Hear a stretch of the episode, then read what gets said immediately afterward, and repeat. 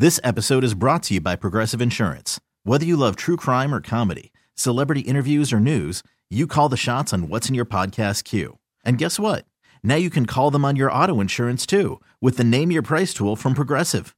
It works just the way it sounds. You tell Progressive how much you want to pay for car insurance, and they'll show you coverage options that fit your budget. Get your quote today at progressive.com to join the over 28 million drivers who trust Progressive. Progressive Casualty Insurance Company and Affiliates. Price and coverage match limited by state law. Hey everyone, Boomer Esiason here. The NFL draft is behind us, and your favorite team is now gearing up for week number one. The free Audacy app puts you right in the middle of the pro football conversation with the biggest sports radio stations from across the country. The local voices who know your team the best, giving you their unfiltered takes on the current state of your squad. It's always football season right here on the free Audacy app.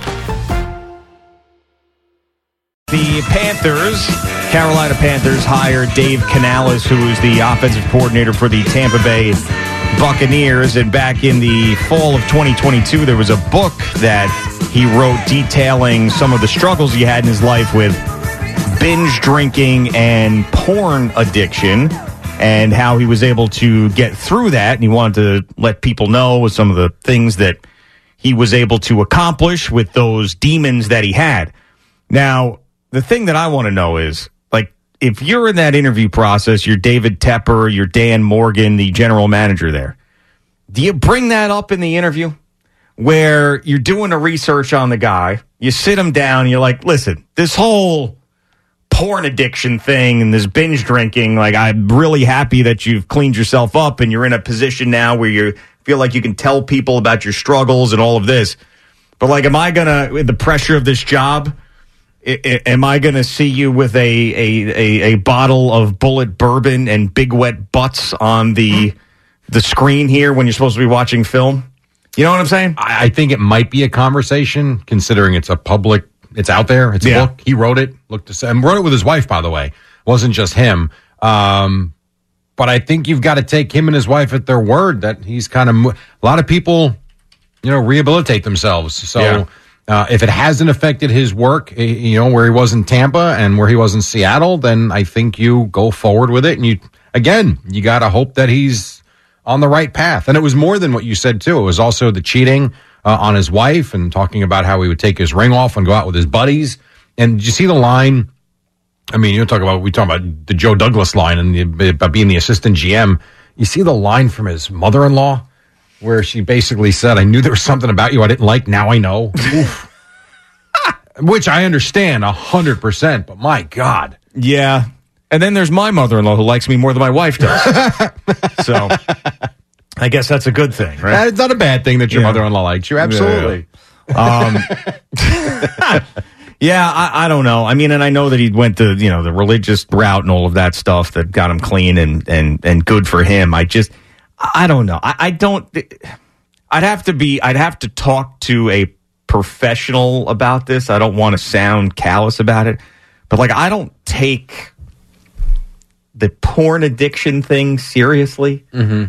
Or when I hear sex addiction, I feel like those things are covers for just, especially the sex addiction. Like someone will get caught cheating or whatever happens, and they'll be like, "I'm a sex addict. I got to go to rehab." That was Like, David Duchovny. Yeah, Steve Phillips. Remember that? Mets general manager. Yes, I yes, I do. With the yeah, with the fellow employee, right? Yeah, yeah, yeah. Sunday night Shea? baseball. Yes. Yeah. Yeah. I'm gonna. I have a line about that I used back then. I'm gonna stay away from. Yeah. now. But anyway, so I just feel like that is a cover for being an a hole.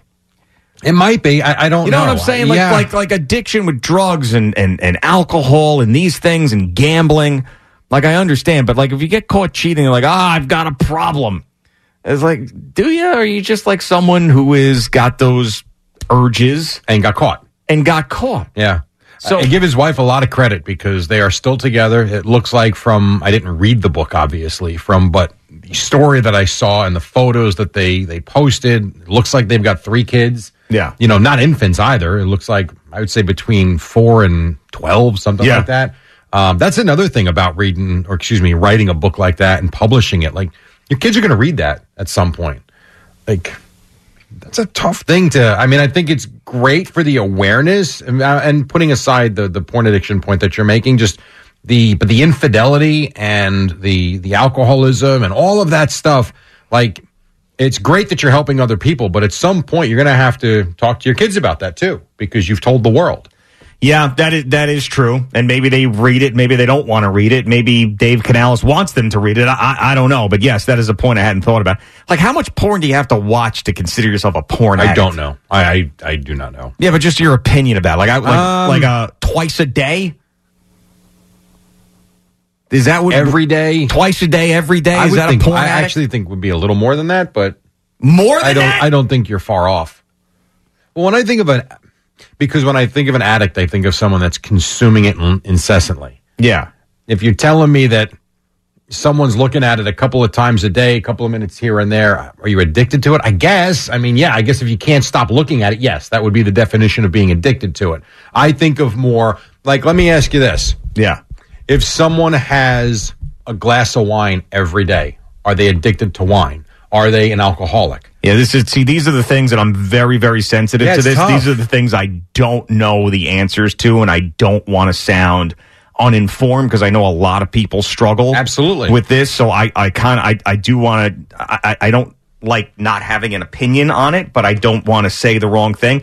In, in my opinion, if you are someone who has a glass of wine a night and you can stop at any point and not get angry about it and you're not that alcohol isn't leading you down the road of making horrible decisions and it's just a glass of wine that should not be a problem you know whereas if you're telling me that the first thing you do like i think alcoholic someone the first thing they do is they wake up and they get the you know the cheap bottle of vodka on the nightstand Oh, yeah, yeah. and that's the first thing they drink Yeah.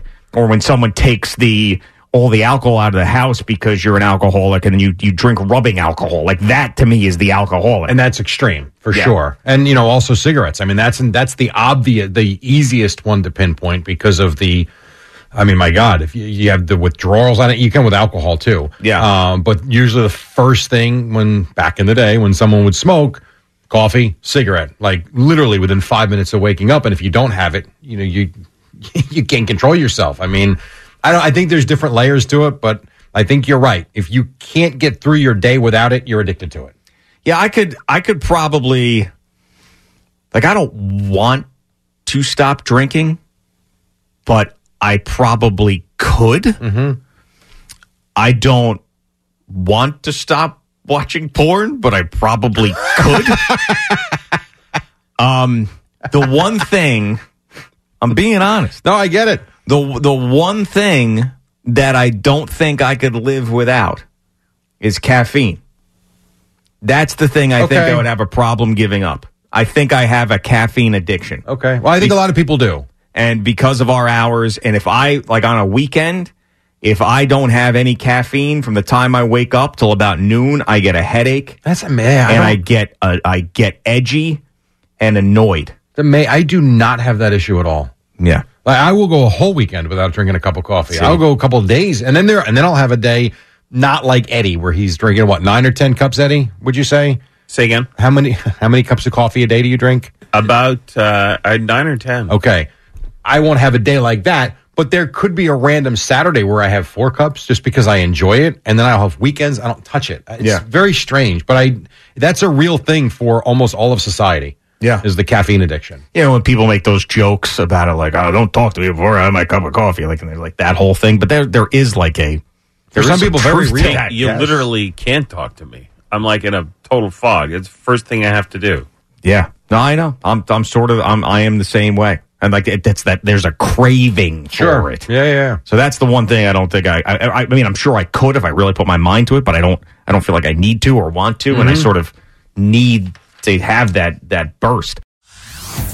Hey everyone, Boomer Esiason here. The NFL draft is behind us, and your favorite team is now gearing up for week number one. The free Audacy app puts you right in the middle of the pro football conversation with the biggest sports radio stations from across the country. The local voices who know your team the best, giving you their unfiltered takes on the current state of your squad. It's always football season right here on the free Audacy app.